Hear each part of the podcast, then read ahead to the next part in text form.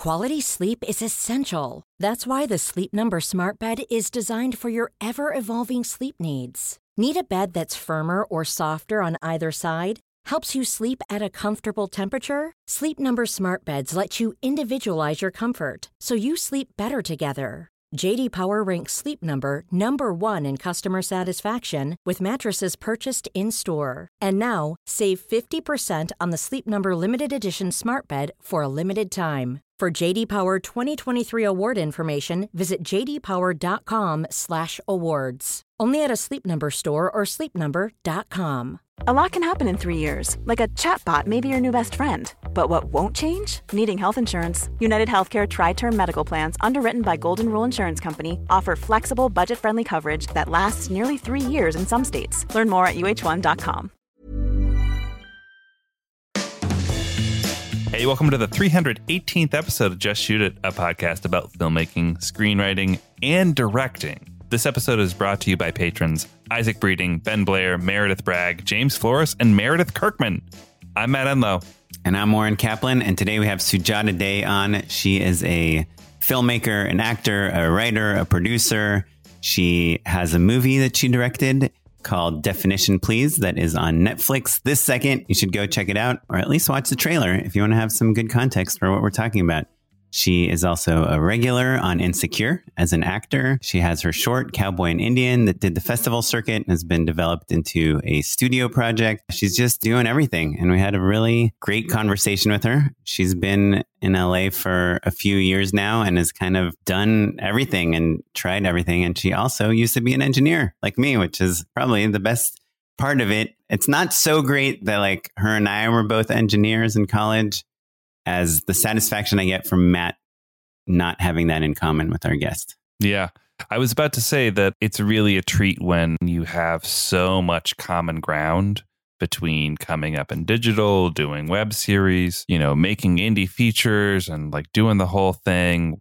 So many friends in common. It's really wonderful. And Oren just went straight for the the one thing that I didn't have in common with Sujata. No, I, anything that makes you feel like a third wheel makes me happy for some reason. Before we talk to Sujata, I just want to tell you, I took my son to this place, which is like a baby gym where, you know, people climb on all sorts of things. They have like swings and trampolines and they like they do, they kind of guide you through the activities, sing songs, whatever. But I ran into someone I know there, Corey Podell, who is a writer and just directed something. And I was like, oh, Cora, I hadn't seen her for years. How are you doing? She's like, good. I actually, your podcast, I listened to it and it helped me a lot for when I was directing. So, oh, that's so nice. Which is your other pet peeve, I believe, mm. that only I run into people who listen to the podcast. So if you listen to the podcast, then run into me, please. And try to avoid Matt at all costs. Anyhow, anything else you want to tell us before we hop into our conversation? Why belabor the point? People are here for Sujata. They're here to hear what she has to say. And they also might be here because they just like supporting us in various ways. Patreon.com slash Just Shoot It Pod, which is the place where you can throw us a couple bucks to help keep the show running. Oren's tried to quit many times, and I've said, Oren, think of the patrons. Anyhow, if you check out our Patreon, it's where you can help us keep the show going. If you give us a fifteen dollars pledge, even one time for one month, you will get a free Just Shoot It hat, which is a great hat to wear on set. People are going back on set. I mean, I know they've been going back mm-hmm. on set for like a year and a half, but I feel like people are really shooting nonstop nowadays. So that is true. Get your Just Shoot It hat if you want to be like one of the cool kids. Cool fact, a crocodile can't stick out its tongue. Also, you can get health insurance for a month or just under a year in some states. United Healthcare short-term insurance plans, underwritten by Golden Rule Insurance Company, offer flexible, budget-friendly coverage for you. Learn more at u h one dot com. Hold up. What was that? Boring. No flavor. That was as bad as those leftovers you ate all week. Keke Palmer here. And it's time to say hello to something fresh and guilt-free. HelloFresh. Jazz up dinner with pecan-crusted chicken or garlic butter shrimp scampi. Now that's music to my mouth. HelloFresh. Let's get this dinner party started. Discover all the delicious possibilities at hello fresh dot com. Quality sleep is essential. That's why the Sleep Number Smart Bed is designed for your ever-evolving sleep needs. Need a bed that's firmer or softer on either side? helps you sleep at a comfortable temperature? Sleep Number smart beds let you individualize your comfort, so you sleep better together. J D Power ranks Sleep Number number one in customer satisfaction with mattresses purchased in-store. And now, save fifty percent on the Sleep Number Limited Edition smart bed for a limited time. For J D Power twenty twenty-three award information, visit j d power dot com slash awards. Only at a Sleep Number store or sleep number dot com. Hiring for your small business? If you're not looking for professionals on LinkedIn, you're looking in the wrong place. That's like looking for your car keys in a fish tank. LinkedIn helps you hire professionals you can't find anywhere else, even those who aren't actively searching for a new job but might be open to the perfect role. In a given month, over seventy percent of LinkedIn users don't even visit other leading job sites. So start looking in the right place. With LinkedIn, you can hire professionals like a professional. Post your free job on linkedin dot com slash achieve today. Okay, we are here with Sujata Day. Thanks for joining us. Thanks for having me. I'm excited to be here. Yeah, we met you through Maureen, right? Maureen Bharucha? Yes, who I love, who I love. Something special really happened over the pandemic where a few of us South Asian female filmmakers just started talking to each other via social media, and we've become this really great supportive clique. Like you didn't know each other beforehand? I think we had friends in common.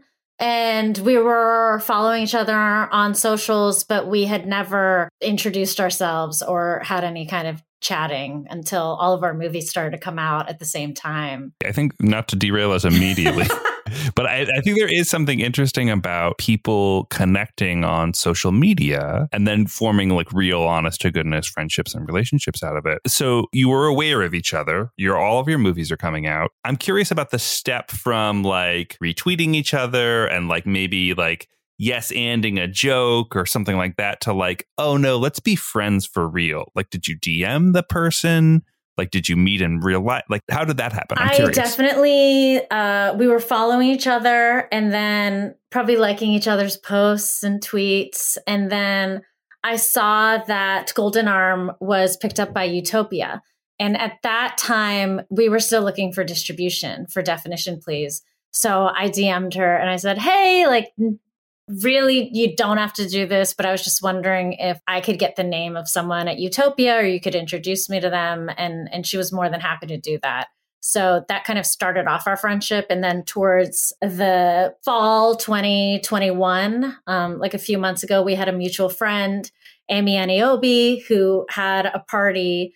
And that was the first time Maureen and I met each other in real life. And we introduced ourselves. And then now there have been um, a few different South Asian events, screenings, parties, and we see each other at these parties as well. So that's how it kind of developed into a friendship. So there's two takeaways there that I feel like are worth pointing out. One, when you D M someone, like having a clear ask, right? You know, there was something very pointed about the reason that you were communicating with one another. And then also filmmakers like to help each other out, especially on distribution. Yeah, not me. Yeah, I think it is. It is totally, except for Oren. That's true. He's not really interested in distribution. No, I mean, helping. Yeah. Helping. Sure, sure. But, you know, people, especially if things are kind of like shrouded in secrecy and distribution really tends to be, you know, it is one hundred percent appropriate to ask someone, hey, like, how was your experience with this company? Like, that's mm-hmm. a thing that we don't really talk about enough on the show, like, but advocating for each other and like voicing opinions and, and experiences is the way that we can kind of create a little bit more transparency and protect one another. So from our own experience, like asking for specific advice is so much better than asking. I don't, I mean, I'm sure you've had this, Sujata, where people are like new in L A and they're like, can I, you know, pick your brain?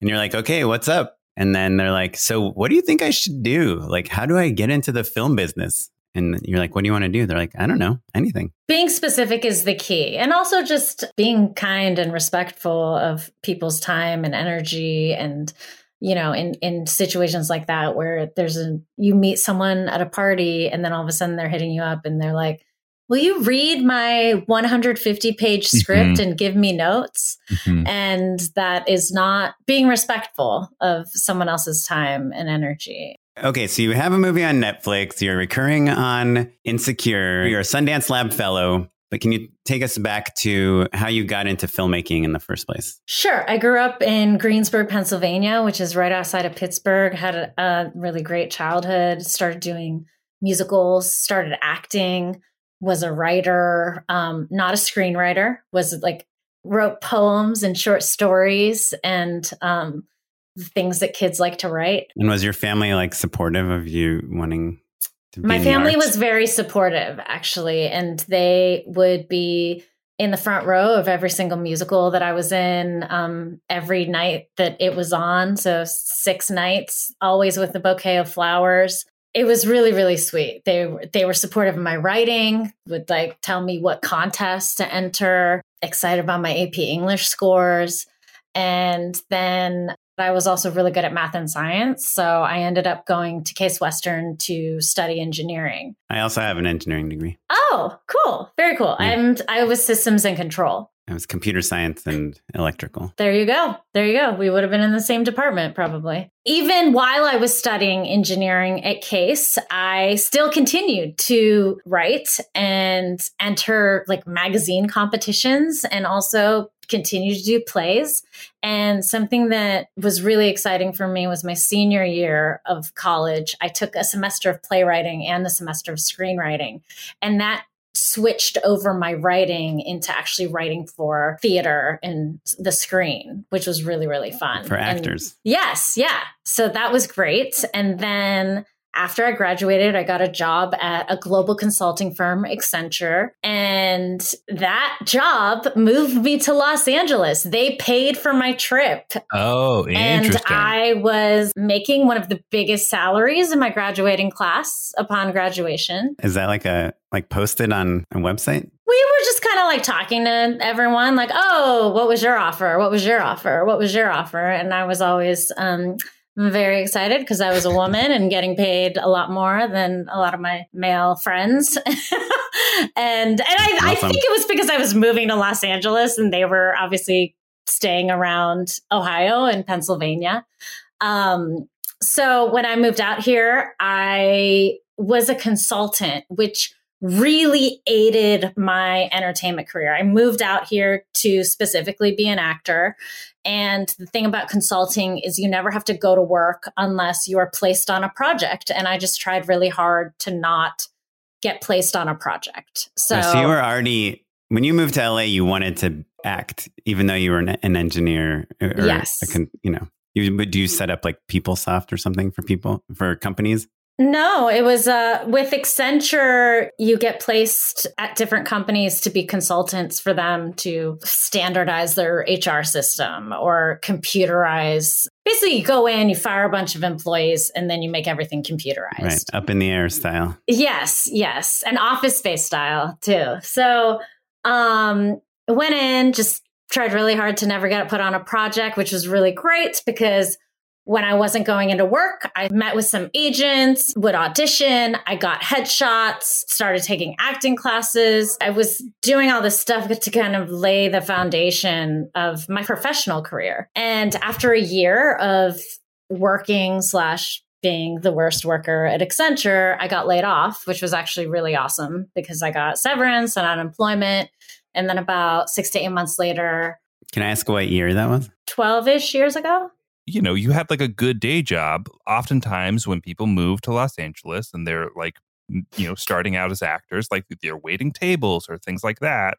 So you had a higher standing standard of living. You were making great money, basically, while still doing that hustle. Were your peers, like other actors that you were talking to, could they relate? What what was that like? Like you had a little bit more disposable income to, say, buy headshots, which are like expensive. Yeah, twenty-five hundred dollars headshots.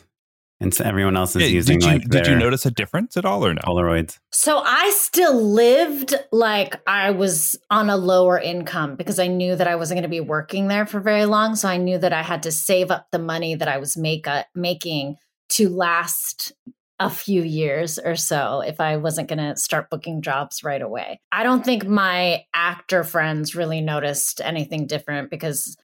like my friends at Accenture were buying brand new B M Ws, but I was still driving my Honda Civic. Like a cheap Mercedes. No, my Honda Civic that I had that Accenture actually shipped over from from Cleveland. So I just was saving money. I was living with roommates and living that like kind of striving mm-hmm. artist life. And I really had fun. After Accenture, I started booking those commercials, and I did start waiting tables and hostessing at restaurants. And mm-hmm. I loved every second of it, because that's what you see on T V and you're in like, movies. I'm doing it. Yeah, I'm yeah. doing it. Like, this is what the girls on T V do. I don't want to make this show about engineering, but as an engineer, I tried to get a job at the bookstore, and like they, they didn't hire me because they, they didn't feel like I had enough like history and personality based careers. So I feel like it's like the dream of an engineer to be like a wait, you know, a server at a restaurant where people like are talking to you. Exactly, it is. It is you like a normal person. And everyone in my acting classes actually thought it was strange that I loved waitressing and hostessing. So, oh, can you tell us any cool restaurants you worked at? Um, I worked at the Palms, which was fun. The the Palms Steakhouse. I thought mm-hmm. that was, um, and I wasn't a waiter there, because you had to kind of be a really good waiter if you yeah, were working. Yeah. Well, don't you it. think L A has must have the best servers in the world, right? I mean, yeah, it's L A and New York. Actors. Yeah, yeah. There is that thing where you kind of have to make a decision at a certain point, like around thirty. You know, I feel like people are like, oh, am I going to be a career waiter? I'm like very good at this. I'm doing well. Like, maybe this is my life now, you know? I wasn't super good at it you, either, though. It is it's a hard job. Yeah, yeah. A lot of multitasking. I wasn't yeah. super good at waitressing, which is why I went into hostessing, which is a lot easier, just seating the tables. And and you have a lot more power that way, too. You know, the, the customers are like, ooh, I want to sit at these two front tables. Can you put me there? And, of course, they would have to give me a tip for me to sit them at those certain tables that they want to be seen at. What? Especially- is that how you do it? Yes. That that's why they always I- seat me by the bathrooms? I've literally never thought about it. I've just been like, yo, yeah, bathroom table. Yeah. Okay. Ooh, it's so convenient. Yeah. So you were an actor, and then your friend Issa Rae calls you up and is like, will you do my web show? And you're like, no, it's dumb. And then you're like, fine. And that's then exactly how all that went down. No, speaking of speaking of meeting people on the internet, I met Issa on Twitter. And had she started the show yet or no? She had not started Awkward Black Girl yet. She okay. had she had had two other web series um, that hadn't really gone mm-hmm. as big as Awkward Black Girl had gone. Um, and I didn't know anything about her. Uh At that time, we, we were both on Twitter. Uh, I started following uh, a person called Film T V Diversity. Joshua runs that site. Were you like a big tweeter? Like, were you like building a, a fan base on Twitter? I mean, I had like twenty followers or so at the time. I'm, I mean, I think I had just left Facebook. I had just deleted my Facebook account. And then I realized that I wanted, I needed a social media. So I was like, okay, what is this Twitter thing? I guess I'll do Twitter. And this is eleven-ish years ago. Right before Elon Musk owned it. Yes, yes, yes. And so I started following Film T V Diversity. Josh would tweet out, this is when there was like Follow Friday, hashtag mm-hmm. Follow Friday. And he would tweet out different directors, web series creators, writers, actors to follow. And I would just follow everybody that he was recommending. I was like, okay, this is cool. This is cool. And then Issa was one of them. She followed me right back. And then a couple of days later, she tweeted out, I'm looking for a mixed looking girl to play my best friend on a web series that I'm creating. And I D M'd her and I said, hey, I'm not mixed, but this is what I look like. Let me know if this is, if I can come in to audition. And she said, yeah, come on down. And then gave me the address and pull up to the house, which is, you know, you don't want to go to an audition at a house if you're, yeah, if sure. you're a girl or a woman. And Uh, it's a maybe, pretty bad sign all around, yeah. Yeah, yeah. yeah. It, is, it was a nice neighborhood. It wasn't like shady neighborhood or anything, but I was still like, oh, do I go into the house? I was sitting in the car kind of thinking about my options here. And Issa walked out of the house. She was on her phone. And I was just like, whatever. It's a girl. Yeah. She's not, she can't hurt me. Also, to be fair, like the web series wise, it's not like they were making, like YouTube wasn't monetized yet. Like no. If you were making a web series, it was because you were trying to like make your mark and like find an audience and practice your craft. So like cards are on the table inherently. Like you have to explain what a web series is to most people. So like, of course, it's going to be at a house because like where else is it going to be? Well, you know, well like, on that note, I will like I guess my advice would be, especially if you're a creepy dude and you're trying to cast people, don't do it at your house. What I've done for short films, like when I first moved to L A, is like you can rent theaters for like twenty-five bucks an hour, like small theaters where they do sure, plays like and the, things. The complex or something like yeah. that. Yeah, yeah. Or like when I lived in San Francisco, we would just literally go to coffee shops and, and like meet actors there. Uh, house is kind of a red flag for people in one sense, but I guess what I'm saying is in the sense of like budget and scale, right, it, tracks. it tracks. Yeah, yeah. And you yeah. knew who she was from Twitter, obviously. She wasn't like no one, like she wasn't like a hidden anonymous person. Right. But she also didn't have a lot of followers on Twitter at that time either. So I don't think that counted yeah. for much. We're not advocating that you go to someone's house after you meet them on Twitter when they, no matter what they say. Yeah, yeah. I said meet them in a public place. Yeah. yeah. If you're a web series creator, rent rent a theater, rent a room, like Oren says. But you rolled the dice. I rolled and, the dice, and I yeah. walked into that residential house, and and I did the audition, and it was great, and it was took. Five minutes probably. Then I left. And then I think a couple hours later, she emailed me. She's like, you got the part. And I That's was like, awesome. Great. And she said, come, come on down. You're like, and- am I going to get a copy and credit on this or what? And then in, uh, she said, we're going to shoot it in a month or two. Come on down to Inglewood at my dad's doctor's office. That's where we're going to shoot it. And I went in and it was just Issa and her brother. And her brother had a a camera that was attached. The microphone was attached to it. Yeah, D V X one hundred. I obviously had to do my own hair and makeup and clothes. And we shot a scene in the hallway. That's, I believe, in episode three of season one of Awkward Black Girl. We shot it. Took probably twenty minutes tops. And then she was like, thank you so much. And then that was it. And I left and I was like, what did I get myself into? Wait, so in all like all honesty, did it seem just like any other web series, or did she seem especially talented? At the time, she just seemed like any other. Like I was right, doing, like I, I was doing U S C short films at the time. Mm-hmm. I was oh, doing and they had like dollies and stuff. Yeah, yeah. So I, I was doing a whole bunch of stuff, you know, for for the for the reel. To mm-hmm. put stuff on my reel. And this was one of them, one of the many things that I was doing. So um, that that was it. You know, obviously your acting career is taking off. You're doing big things, small things, commercials. You're making a living. When did you get the bug to be the filmmaker, the writer, director? It definitely started. I had been writing some scripts before Awkward Black Girl. And once I started doing Awkward Black Girl regularly, we would be shooting on the weekends because a lot of the cast and crew were friends of Issa's from Stanford, so everyone had normal jobs. Just a, a quick history lesson for people at home, just in case no one has figured it out by now. So basically, The Misadventures of Awkward Black Girl was Issa Rae's, I guess, third web series, but her breakout web series, right? Yes. And that is what kind of snowballed into Insecure, right? So like there's a pretty clear direct path. You know, we're joking about how, you know, it was a small bootstrappy sort of situation, but that was when web series were, that was kind of the name of the game for all of them. There weren't that many out there that had really found an audience yet. Like this, we're talking about the era of like the Guild. I was also on the Guild. Were you really? That's yes. so funny. I was on the last season of the Guild. That's so wild. It was an exciting time, but I guess what I'm trying to say is that like there's a, only a handful of shows that ended up becoming bona fide multi-season T V shows, and Insecure is one of them, right? So like just to kind of connect the dots for people, like that weird interaction on Twitter, you know, changed your life. Completely changed my life. Yeah.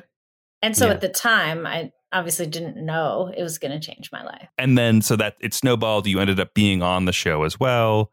And so now back to Oren's question of when when you kind so, of got that. So bug. Being on the show, being around Issa as she's writing and creating and and putting this budget of the web series on her credit cards and maxing out credit cards, putting together a successful Kickstarter after seven episodes of season one, and watching some of the other crew members go on to write other things, other web series or pilots. That's where it really inspired me to dig deeper into my work and helped me to focus on my authentic voice and who and what I wanted to write for. And Issa was obviously writing for Black women in this audience that hadn't been catered to before. And I recognized in my community, we're also being ignored by traditional media.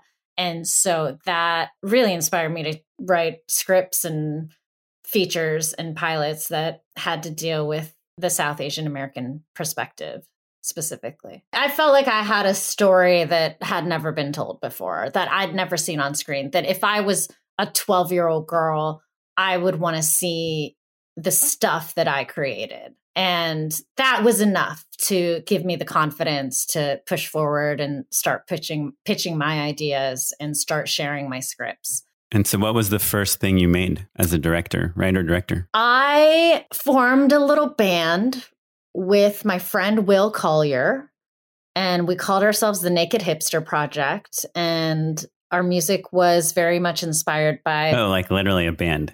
Yes. Okay. Yeah, I, I'm with you, Oren. I thought you were like, oh, I like, you meant uh, like our yeah, our yeah. group. Yeah, yeah, like a yeah. No, no, no, a like like a like a musical band. And our music was inspired by She and Him and a lot of fun kind of indie duet uh, singer-songwriters. And so we just started writing music, and we would record the music in his studio. And I said, oh, these are fun songs. I think I would love to direct some videos for us. And so I directed a few of our music videos, and they're on YouTube. Anybody can find them. Uh, our band was called Naked Hipster Project. After that, I had a really good time directing the music videos. And I think that's a really great way to get started in directing, because you don't have to worry about sound generally if you're just working with the song. And you can really be creative with telling the story of the music or just going in the complete opposite direction of the song.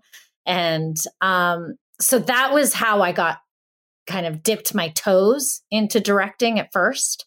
And I said, oh, I really like doing this. And then in um, twenty fifteen, I wrote a script, very short script, called Cowboy and Indian, that was inspired by my first trip to Joshua Tree. And it was five pages long. I said, I'm going to produce and direct and star in this. And I came up with the money because I had been doing my taxes and saw that I had these stocks that I wasn't aware of.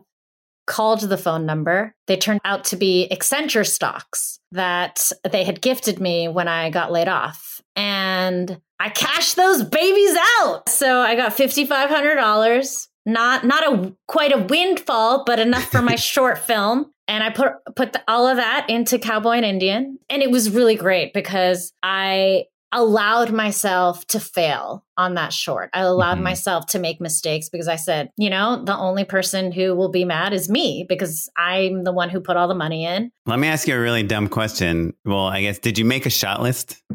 Yes, I did. And how did you know what a shot list looks like? I had friends who were filmmakers as well, and they were working on shorts or they had done like two or three features, and um, had friends who had been directing T V shows and would ask them what I should do to prepare for this. And I definitely wanted to be overly prepared since it was going to be my my first um, narrative directing experience. I will say even when I shot the music videos, I had shot lists as well. You know, I, I did like stick figure drawings for every shot and shared them with my cinematographer and had movie dates with my cinematographer to communicate the tone that we were going for together. So definitely let him know that Cowboy and Indian was inspired um, greatly by early Tarantino films, Train Spotting, Um, just those kind of thriller, stylistic I have a follow-up question, actually. You'd mentioned like, oh, you reached out to your friends who were working in the industry. How did you meet those people? Were they filmmakers that you had done their smaller projects and they had kind of leveled up? Were they just people around town? Did you meet meet them when they were already successful? Because I, I think that that's a thing that people hear and it's like, well, I don't know famous T V directors yet. But were they famous T V directors when you became friends with them? No, no. These were people that, you know, I, I did a lot of acting classes in mm-hmm. Los Angeles, like all around town. And I will say a lot of my friends to this day are from those acting classes or they're friends of friends from those acting classes because mm-hmm. it was just really easy to connect in that kind of situation. And then you would just start hanging out with a group of people and see who you vibe with the most mm-hmm. and continue to hang out with those people. And so but it your is foothold a, was was acting classes. That's yes, great. It definitely yeah. was acting class. And I even noticed that even if you're a writer, Um, I have a lot of writer friends who took improv classes because it also helps their writing and it helps them to understand mm-hmm. actors and and um, honestly, because it's hard to make friends in Los Angeles. Yeah. Right? So so improv class is like an easy way if you've just moved out. You know? It's actually a really easy way because especially the, those early levels of improv class, the mix of the class is so fun. You know, half the people are like dentists and doctors mm-hmm. and, you know, just yeah. not in the business at all. And I need to get better at public oh, speaking. A lot yeah. of funny dentists out there. Yeah. Yeah. Yeah. Yeah. Yeah. So I think that's, that's a, that's great advice. It's just like, if you're feeling lonely or you feel like you want to get out there and meet some new people, just sign up for a first level improv class for sure. But, and then also like cultivating those relationships means that eventually, you know, you can call upon them to ask for pointers on something, you know? Yes, for sure. Okay, so how did you get to the Sundance Lab? So the Sundance Lab I got into was in late twenty sixteen. I believe it was the third or fourth Sundance Lab I had applied to. That's something that's pretty common with the Sundance Lab is you don't get in the first couple right. times. And just to clarify, which lab is it? Because there's like different verticals. It was the YouTube New Voices Episodic Lab. I believe it was the fourth time that I applied, and it was with a totally different project. Every time I applied was a different project. So got into the lab. It was three days after the twenty sixteen election. And we were doing our introductions around the room. And I just started bawling. I just started crying. And... And I think it was good that I cracked the seal because pretty much after me, everyone who introduced themselves started crying too. We were all bonded. We had a really great class. And then after the lab, I decided to go to the film festival for the first time in twenty seventeen, Sundance, mm-hmm. Sundance Film Festival. And if you do a lab, you're considered alumni. So I got to have an alumni pass. And the organizers of the Sundance Labs found out that I was going. So they decided to ask me if I wanted to be a Sundance influencer. And so I went to my first Sundance as an influencer and I got to go to all these really great events and interview the filmmakers and take over their Instagram and their Twitter. And it was an amazing first time at Sundance because I got to really be on the inside. Another exciting thing about that Sundance was that my friend Justin Chan's film Gook was premiering there that year. And so I got to go to the premiere. And after I watched that movie, I was completely blown away. And I went to his after party and I asked him how he got it made. And he said, I just raised money for my friends and family and we just did it ourselves. And I mm-hmm. said, okay, that's what I'm going to do. So after that Sundance, I started writing Definition Please. Incredible. Awesome. Cool. Did and he say the number out loud of, of how much he'd raised? Um, I think Gook costs like two hundred fifty dollars, but mm-hmm. I could be wrong. It was it was around that. Mm-hmm.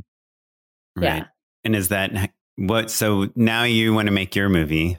You're writing mm-hmm. a feature. You've done this short, you've done, you know, you've been an influencer at Sundance. You're obviously acting on Insecure and doing all, or is Insecure started by this point, twenty sixteen?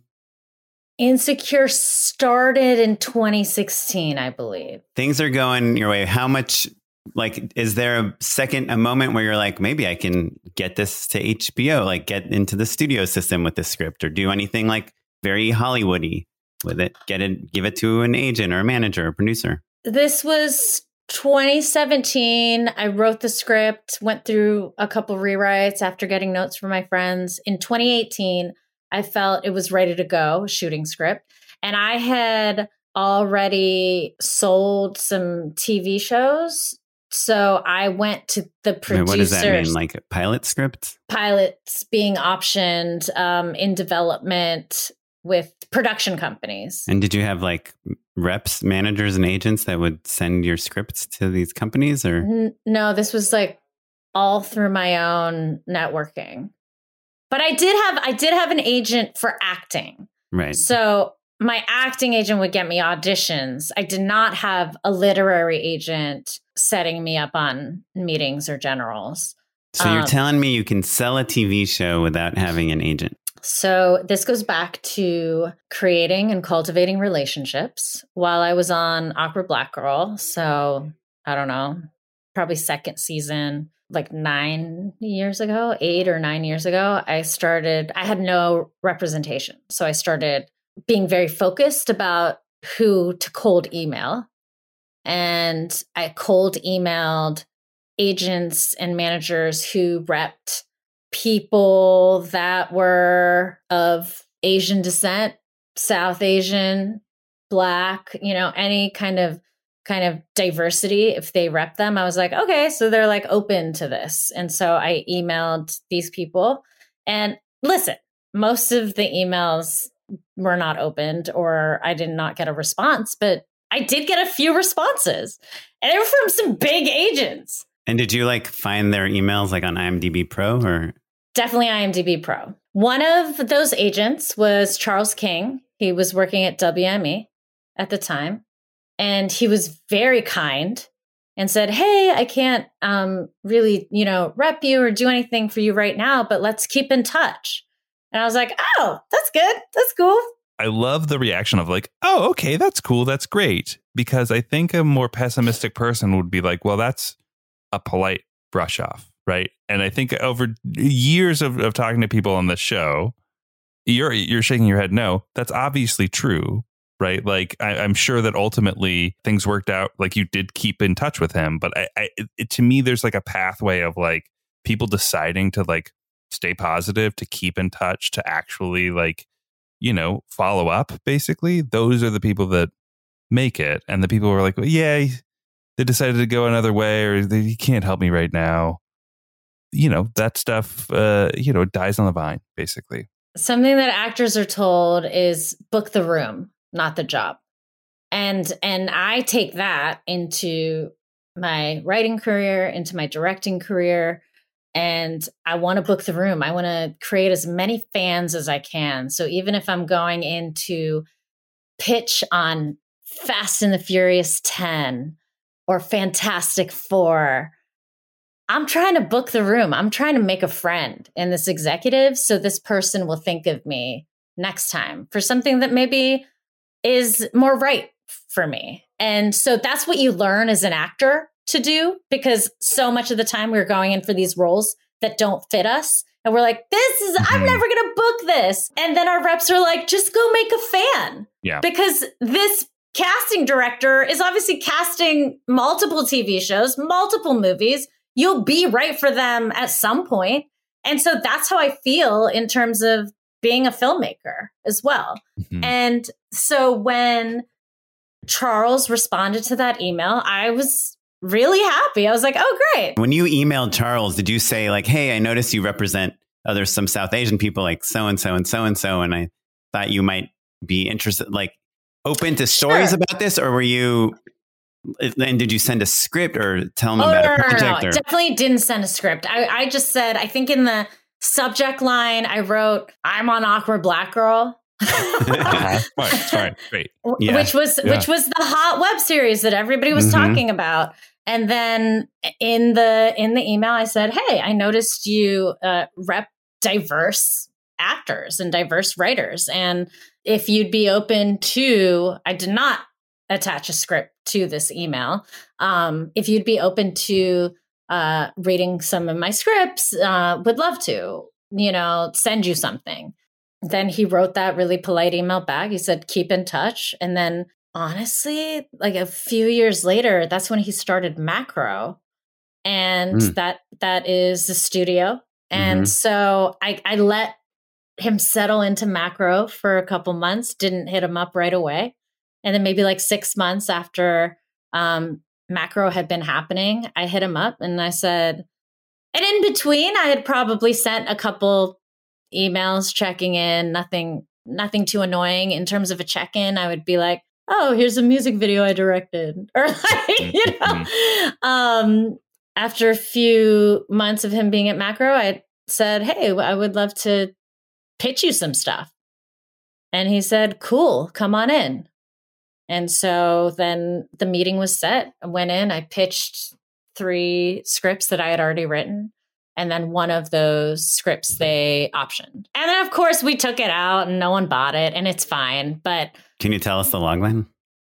Uh, no, because it's still like in play. Okay, that's awesome. Yeah, yeah. It's a half hour comedy, workplace comedy. So, yeah. So that was really great experience that I had with Macro. And mm. I'm still very good friends with Macro and Charles and all the great executives there that he works with. And it's just important to stay connected to the people who believed in you, you know, back in the day, and they continue to believe in you. And at some point there will be some synergy. I think also, you know, once you've sold a T V show, not only can you say, oh, I've sold a T V show, but also you get all of that experience of going through development. And, and maybe most importantly, knowing that it's not that it's not impossible. It's a thing that people do all the time. And you you have done it. And it's it's part of your experience now, right? Yes. Yeah. And it's really fun. Every time I do it, I learn something new and it's very educational. And of course, like you do want to sell it to the buyer or mm-hmm. the distributor, which is, you know, the streamer, the network. Um, but if you don't get to that point of selling it and getting it on the air, you've still learned so much along the way. And, and so I think that brings us back to uh, Oren's initial question of like, did you think of taking Definition Please, using that ex- that set of experience and all of your network and contacts, did you think of taking that to do traditional buyers and things like to that? Macro or, or to Macro or to whomever, right? I'm sure you've got a, yeah, a role of other people as well. Oh, or were you just like, listen? I, I haven't, I've only been with William Morris uh, for, since like last May, I think. Oh, okay. After you made the movie. After you made the yeah. movie. Yeah. Yeah, yeah, yeah. So I, I was not right. going to take I mean, it. William right, Morris. But you had Charles King. Oh, right, right, right. Yeah, who was yeah, at yeah. W M E before, right? So. Yeah. But um, I, like, yeah, because I guess, I don't know.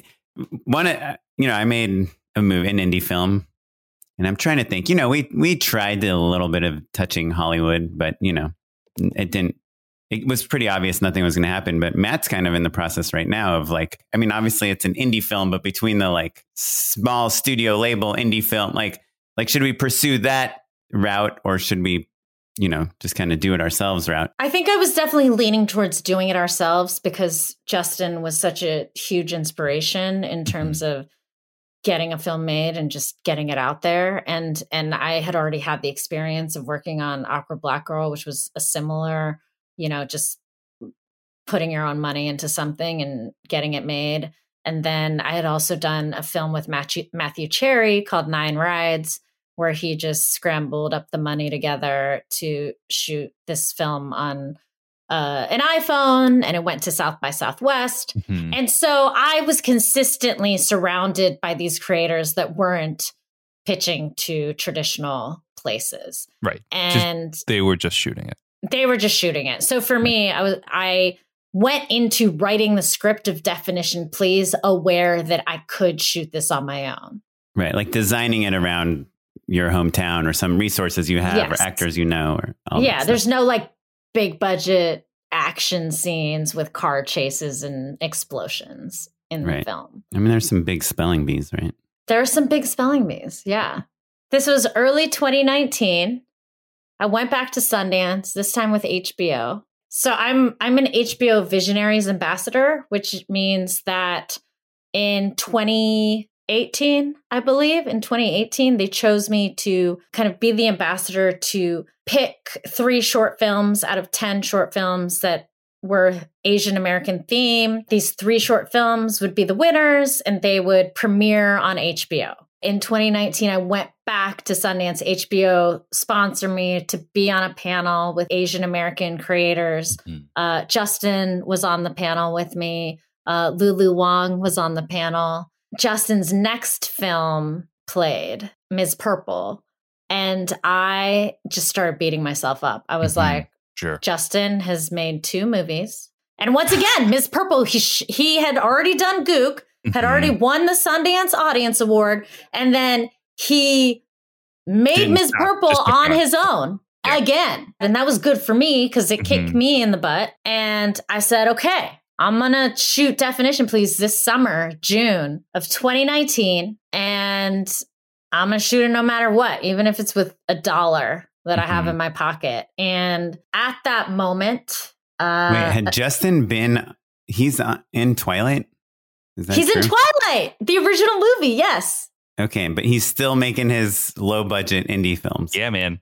He's not yeah. using that Twilight money. He's not using that Twilight money. He's a, a force of nature. Then you're impressed by that. You're you're beating yourself up. You say, okay. So uh, serendipitously, and this is gonna you're you guys are gonna get into the nitpicky questions about this as well, because I got an email. five hundred thousand dollars. Would you I like got an email in that moment saying Not, that a, while, a sh- while you're on the panel, while I was making the decision at okay. Sundance, this is probably before or after the panel, that mm-hmm. I was going to shoot my movie, saying, telling me that one of my shows, another show that I had sold, had been caught up in the Time Warner uh, merger. Mm-hmm. And it was the rights were being returned back to me along with a huge check. Ooh. Oh, along with a huge check. Yeah, I have really good lawyers. That's so great. So I you um, wanna you wanna boy. have good lawyers. Yeah, I've had that's happened to me multiple times, but no checks are ever involved. Gotta check. Gotta yeah. check. And so I was like, cool. I did not know this money was coming to me. Guess what? I'm gonna be the first investor into my film. I put all of that money into my movie. At that point, I just started, I got back from Sundance. Anyone that I would have coffee with, lunch with, this was the time when people were regretting picking my brain at coffee because I just would be like, okay, do you want to put money into my movie? Just anyone that I would talk to. I would run into people at commercial auditions. You want to put money into my movie? But what happened is that, listen, a lot of my friends are actors and we don't have a lot of expendable money.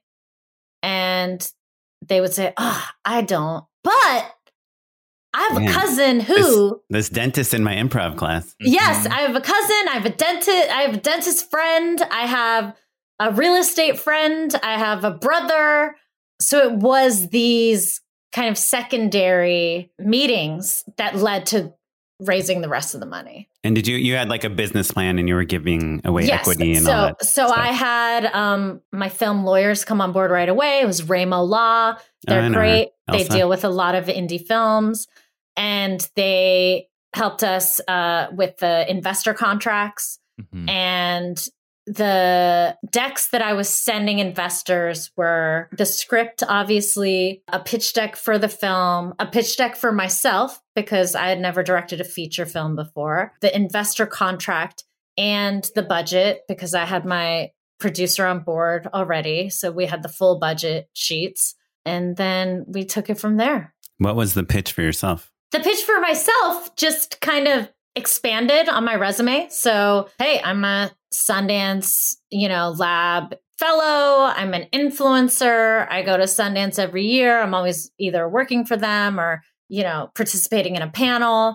I have sold all these shows to these different production companies. And this is your story that you're telling. So this is, yeah, this is the story that I'm telling. Yeah. Yeah. It was, it was actually really fun to put the little pitch about myself together. And how long did it take for you once you started fundraising in earnest? How long did it take for you to, to put the money together? We kept raising money even until after it was mm-hmm. in, in the can. So so we continued to raise money, and we would, you know, need more for post, and then mm-hmm. um, raise a little more money. You're and like, how much would... is this song? Oh, no. Yeah. All our music was is original music. Oh, so. Good. It's all from yeah. the Naked Hipster Project. No, no, no. We have an amazing, amazing uh, composer, Amanda Jones, who's worked on a lot of stuff. So we were lucky I know to Amanda get her. Jones. Yeah, great. Met her at Sundance. Nice, nice. Yeah, she did um, a show I did called Shitty Boyfriends. Oh, cool. Um, awesome. Yeah, yeah. She's great. She's awesome. Yeah. Cool. So then, so you finished the movie. Was it fun making it? It was so fun. There was uh, no issues. No issues came up. Uh, Every shot's perfectly in focus.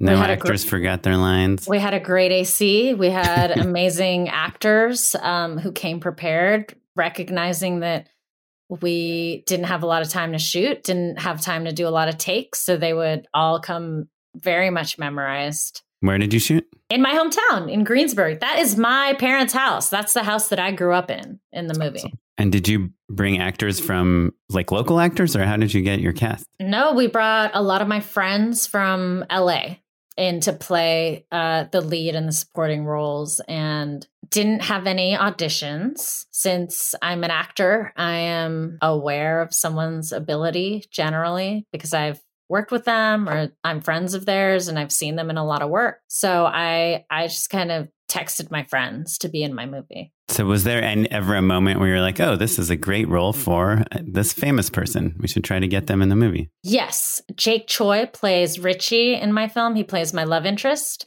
And initially we were definitely looking at, I don't know, like Josh Hutcherson mm-hmm. or...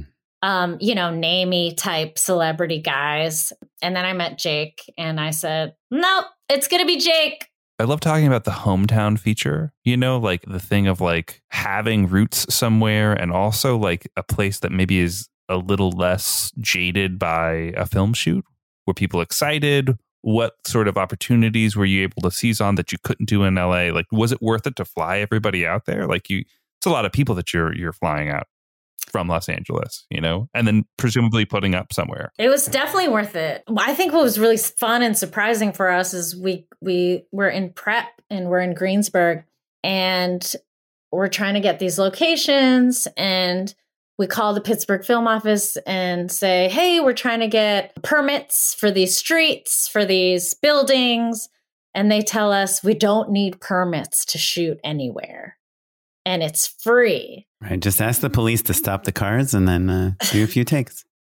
And I was blown away. Our whole team was pretty much blown away by that, because that's not a normal thing in New York or L A. And that was really fun and exciting. Um, the community really came together to make the movie happen, really. Even on my crew, I had people that I've known since middle school and high school. Our, our wardrobe person is someone that I've known for years. Um, my production designer, that's her tree house in the movie. We actually used her house for multiple locations mm-hmm. in the film. My high school principal's house was used for uh, the tutoring montage at the beginning of the movie. Um, Krista's house was one of my friends' houses. Talk to us a little bit about crewing. Did you fly department heads out? Were you sourcing people locally? How did it work on a technical level? I'm curious. I had just worked with Brooks Ludwig, my cinematographer, on an independent film called Blowing Up Right Now. And that was also very much a low budget shoot. Uh, we shot it in nine or ten days. And I noticed how quickly and well he worked. And that's exactly what we needed for my film. And so I got him on board right away, and we started having movie dates once again to figure out the tone and the different shots that we both wanted. Brooks Ludwig and, and Cameron Fife, who's my producer and line producer, we all came out right away for prep. And then Brooks picked his kind of camera team. Um, with hair and makeup, I flew out someone new that I had not known from L A that was a friend of a friend, and she was great. She had worked on Duplass Brothers movies before. Phoebe Tran.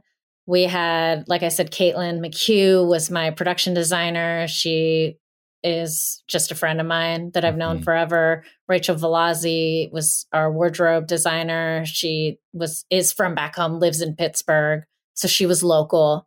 Um, and then with our gaffing and lighting department, we hired a lot of local people, actually. So that was really fun. It was kind of hard to crew up in Pittsburgh because there's a lot of shooting going on there right now. Sure, and yeah. At the same time, there were there was like a Netflix show shooting, an Apple show. So a lot of the crew was already taken. I don't know. It was just really fun having this mix of of crew from out of town and then local crew and everybody becoming friends. So so that was really great. That's that's awesome. And I think like shooting, like to me, there's so much production value, even if you just watch your trailer when you are not shooting in L A or New York. Like, I mean, Matt and I see a lot of trailers for movies that were shot in L A, and there's something instantly that feels kind of low budget about it. I don't, you know, because yeah, it's these because locations you're worried we've about seen. Stealing a, a location, it, like we, yeah. It's not that L A doesn't have great locations. It's just that people are freaked out about stealing them. Whereas, you know, you didn't have to permit a thing, so you could take as much time as you had to. You know what I mean? Like it's it's a totally different deal than like. Just kind of running and gunning. Yeah, to just get that scale. And then also, you know, to knock on some doors or ask some old friends for practical locations. Again, the, the my point about like people being jaded in Los Angeles, they're like, yeah, you can shoot in my house for four thousand dollars. One of our like most amazing kind of stories that came out of shooting on my street was we had called the Pittsburgh Film Office and they said, no permits, but you need you should get the permission of the people around you. So we were shooting a night scene um, around eleven p.m. to one a.m. It was going to be loud. Mm-hmm. Uh, it was a fight scene. And I hand wrote like eight or nine notes to tape on the doors of my neighbors up and down the street. I love that you hand wrote them. I think that's actually tr- truly, I think, smart, right? Because mm-hmm. like no one wants just like a photocopied like, hey, heads up, we're shooting on the street. You know, like putting a little T L C on it, I think, is part of what keeps people happy and engaged. You know, it's yeah, a way of treating yeah. people well. Yeah. And I wrote, you know, the the name of my producer and his phone number and said, if you have any questions, please feel free to give him a call. And we got two calls and one asked like what the movie was about. This is so exciting. What's happening? And the other one was, can I be an extra? And mm-hmm. So just like fun, fun calls to get. And then as we were shooting the scene, some of my neighbors like came out of their houses with lawn chairs and cracked open beers to just watch us shoot the scene. And and I just felt like that was so totally classic Greensburg of them. It was really great. Okay, so you made Definition Please. Where did it premiere? It premiered at Bentonville Film oh, Festival. Right. Oh, awesome. Awesome. Yes. Yes. In twenty twenty. Pre-pandemic or post-pandemic? That was in the middle of the freaking pandemic. August twenty twenty. And remind me, Bentonville is very selective. It's like a handful of films, right? Am I- so I will say it's a part of my strategy for film festivals was hitting up all the film festivals that had showed Cowboy and Indian mm. years You're before. Mm-hmm. And and Cowboy and Indian had played at Bentonville. So I personally hit them up and said, hey, would you guys like to premiere my first feature? We were planning to premiere at the L A Asian Pacific Film Festival in late April of twenty twenty. And of course, that got canceled. So we regrouped and we decided to do the virtual film festival circuit, even though a lot of my friends were holding mm-hmm. off doing that. I said, I have so many other projects that I'm working on that I just want to get this film out there ASAP. And so that's when um, we said yes to Bentonville for the premiere. Like how much of your decision was connected to the business of making a profitable film? And was that ever anything that like was part of your calculations? Yes, because even that summer when all the festivals started getting canceled, we did not have a sales agent. We've never had a sales agent, actually, but we did start, we had producers who had connections to people at different studios um, and distributors. So we started sending the film to these people to see if we can just sell it right away. And that didn't happen. And that was before the festivals even. Yes. So how did you guys get to Netflix? In December of twenty twenty. So this is a few months after our premiere. We had gotten a really glowing Hollywood Reporter review. We were getting a lot of great press. Mindy Kaling was on a political fundraiser Zoom, and she mentioned out of nowhere that she was really excited to watch Definition Please and mention my name. I mean, and did you know her? That's pretty cool. No. Yeah. No, I did not know her. Were you we were watching the to premiere? Or did you hear about it secondhand? Uh, I started getting a lot of texts and emails. Yeah, yeah. Cool. Yeah. And I was like, what? And then I just tweeted at her and I said, hey, thank you so much for, you know, dropping our name. Like, we really appreciate you. We look up to you. You know, you're a trailblazer for all of us. And then she retweeted that and was like, can't wait to see it. At that time, I had reps that sent her the link to the movie. And oh, cool. she- And then a few months later, and I didn't know if she had watched it or anything. And then a few months later, she tweeted about it again and said, loved Definition Please, just was like glowing about it. And I was like, okay, that's cool. Um, she continued to do that every few months, whether it was an Instagram or a story or, you know, something like that. And in the meantime, me and my cast, we were supporting. We were going to like the Never Have I Ever events and mm-hmm. taking pictures there and supporting. You're like, Mindy, you could cast me uh, in your show if you if you want. Or I'd love to direct it. Yeah, that would be do fun. An episode, yeah, right? Yeah. So that was really exciting. So I think something that was really great for us as we did the virtual film festival circuit, we got into a bunch of film festivals. We started winning awards, and we just started picking up fans along the way, which is really important for an indie film. Mm-hmm. And then as the end of twenty twenty-one, it was fall twenty twenty-one, a few months ago, I had reached out to Mindy to ask her to be an executive producer. And she said yes. On um, Definition Please? On Definition Please, because we still hadn't sold it. We had t- taken it out to everywhere, gotten rejected by everyone. We finally had our in-person L A Asian Film Festival premiere in September of twenty twenty-one, September, October. When that happened, I had sent an invite to Ava and Tulane at Array, and they didn't. They ended up not coming. Can I ask you how you send an invite to Ava DuVernay? I already had their emails because I, I had known Ava since Awkward Black Girl days. Yeah, yeah, yeah, yeah. And we had been, we follow each other on socials and stuff. Mm-hmm. So, so it wasn't like a cold invite. And then a, a month after the premiere, maybe after they had seen, you know, the pictures and the hype behind the movie, uh, Tulane reached out and asked if we had a distributor yet. And I said no. And then Array picked up the film, and Array has a deal with Netflix. There were so many teachable moments, we'll say, throughout that entire story. I mean, I think the ultimate theme is just persistence, right? Like, I think the, the thing that specifically like a, a skill in social persistence, right? And being able to be like, oh yeah, I sent them an email, right? Like not making that too sweaty, posting about it. It feels like a fundamental thing about being a filmmaker right now, but I think it's easy to ignore those parts of it, right? It's not just writing a great movie and shooting it and then, you know, trying to get it out into the world, but hitting up all of the film festivals that you already have relationships with, building a social media fan base of grassroots people who are supporting and therefore, say, liking, you know, posts when you post about something a year after the film's already premiered so that it spikes the algorithm, and then maybe actually some other people, more and more people end up seeing it. There's a lot of like overcoming pandemics. Sure. And yeah. Elections. Yeah. Yeah. one hundred percent. But but web series lessons, I think, actually um, that have really kind of come to fruition and made this this film a success. And I think your story is, I mean, it's it's awesome, but like a lot of the kind of success stories follow this where it's like from the headline, it's like feature her feature debut. E P'd by Mindy Kaling, you know, mm-hmm. premiere playing on Netflix, like, but they don't include like moved here twelve years ago, you know, like mm-hmm.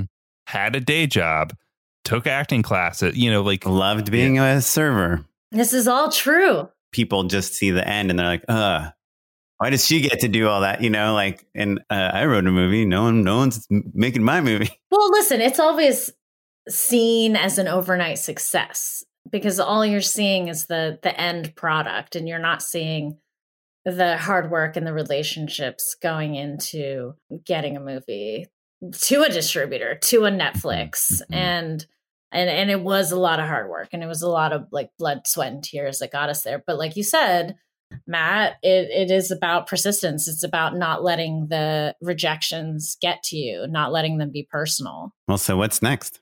I wrote a couple scripts over the pandemic, so I'm out pitching uh, one feature and two pilots, and I'm, I'm out pitching mm-hmm. all of these projects uh, pretty much at the same time.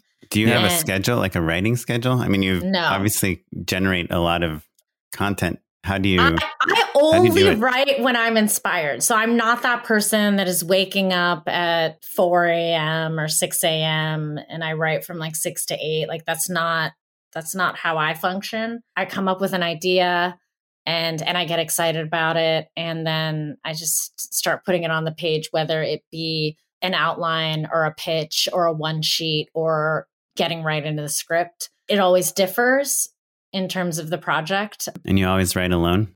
I always write alone. Yes. I always write alone. I have four to five friends that I trust in terms of getting real notes from that are very mm-hmm. helpful. And then I will always write a, a first draft. I don't usually let anyone read that first draft. I go through it and do a second draft. And then I send that second draft out to the people that I trust to give me notes, and then get back the notes. And then I go do a couple more drafts. From a business perspective, is there anything that has changed about your approach to this next feature? Are you still thinking you'll go back and find equity investment? Are you pitching? Are you taking it out to people? Are you doing the thing now? I am probably not going to shoot it on my own. Probably not going to go the independent route. I would love to set it up somewhere proper, have a proper budget, and and have distribution in place before I make it. And I mean, we'll see how well that works out for me. We'll see if that works out a lot at all. Um, but but yeah, I am treating this feature differently just because it is a higher budget. Like from a script point of view, like yes, creatively. Yeah. Awesome. Well, uh, we hope that you'll come back when that next feature is made. For sure. I'd love to come back. Before we let you go, can you uh, endorse with us? Yes. Unpaid endorsements.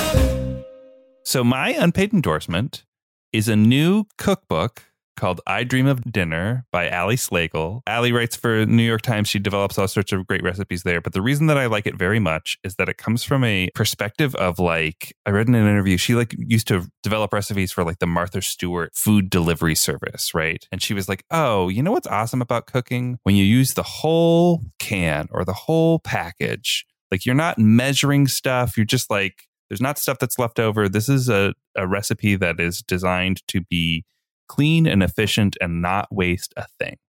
So you're going to buy your ingredients and you're going to use them all, and you're not going to have to think about it ever again. And so this cookbook uses a lot of those philosophies, and it's been really great so far. So that is my endorsement. I Dream of Dinner by Ali Slagle.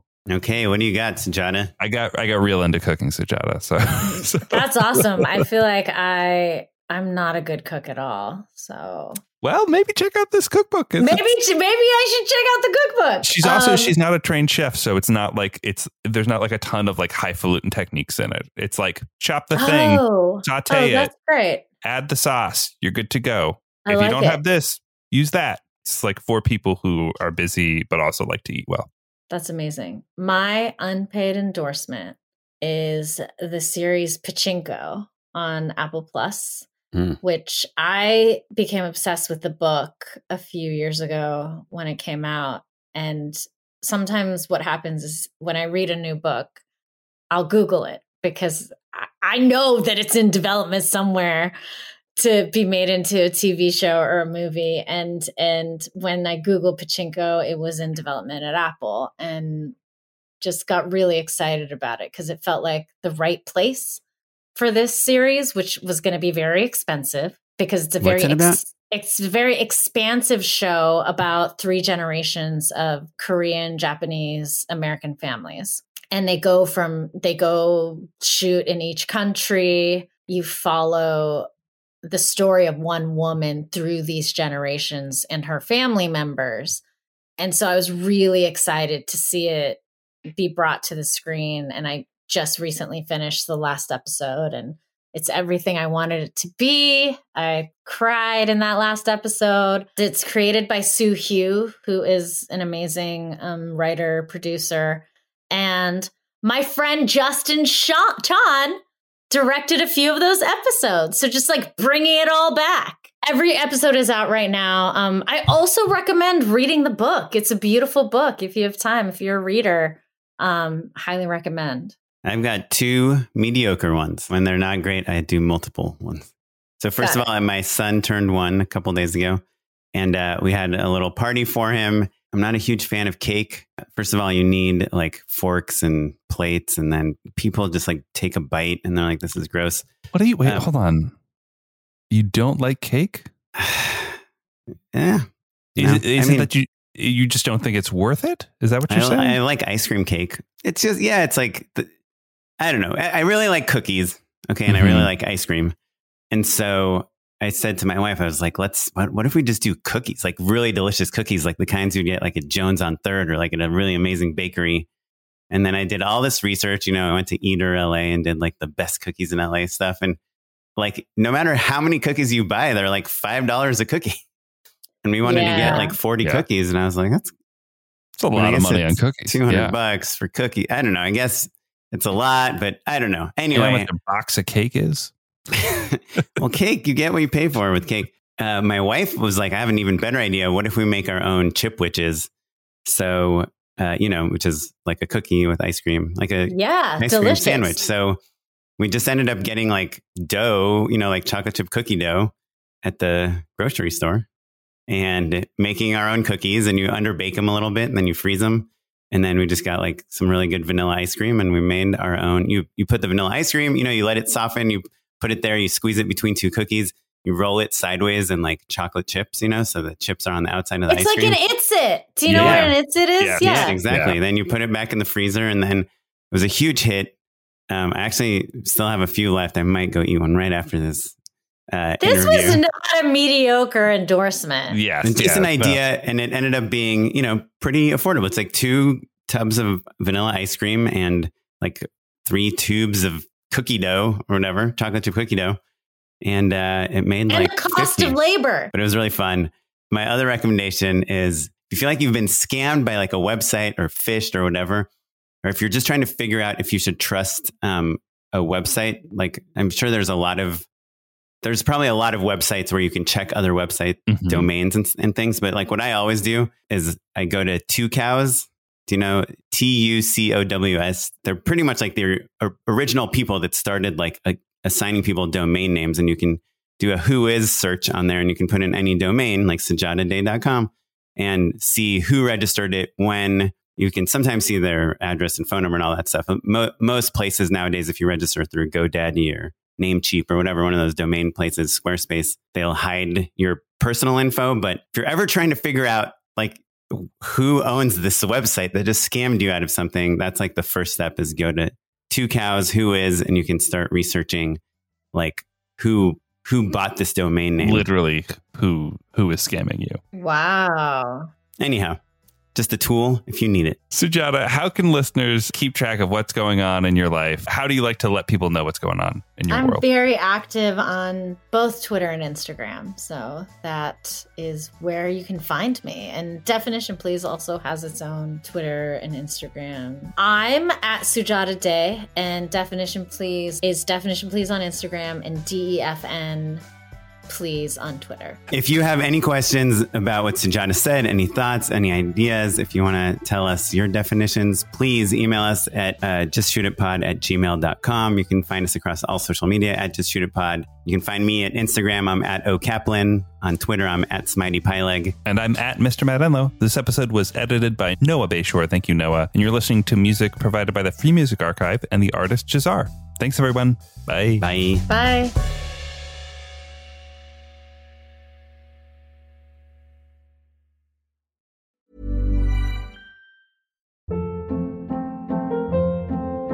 Hold up. What was that? Boring. No flavor. That was as bad as those leftovers you ate all week. Keke Palmer here. And it's time to say hello to something fresh and guilt-free. HelloFresh. Jazz up dinner with pecan-crusted chicken or garlic butter shrimp scampi. Now that's music to my mouth. HelloFresh. Let's get this dinner party started. Discover all the delicious possibilities at hello fresh dot com.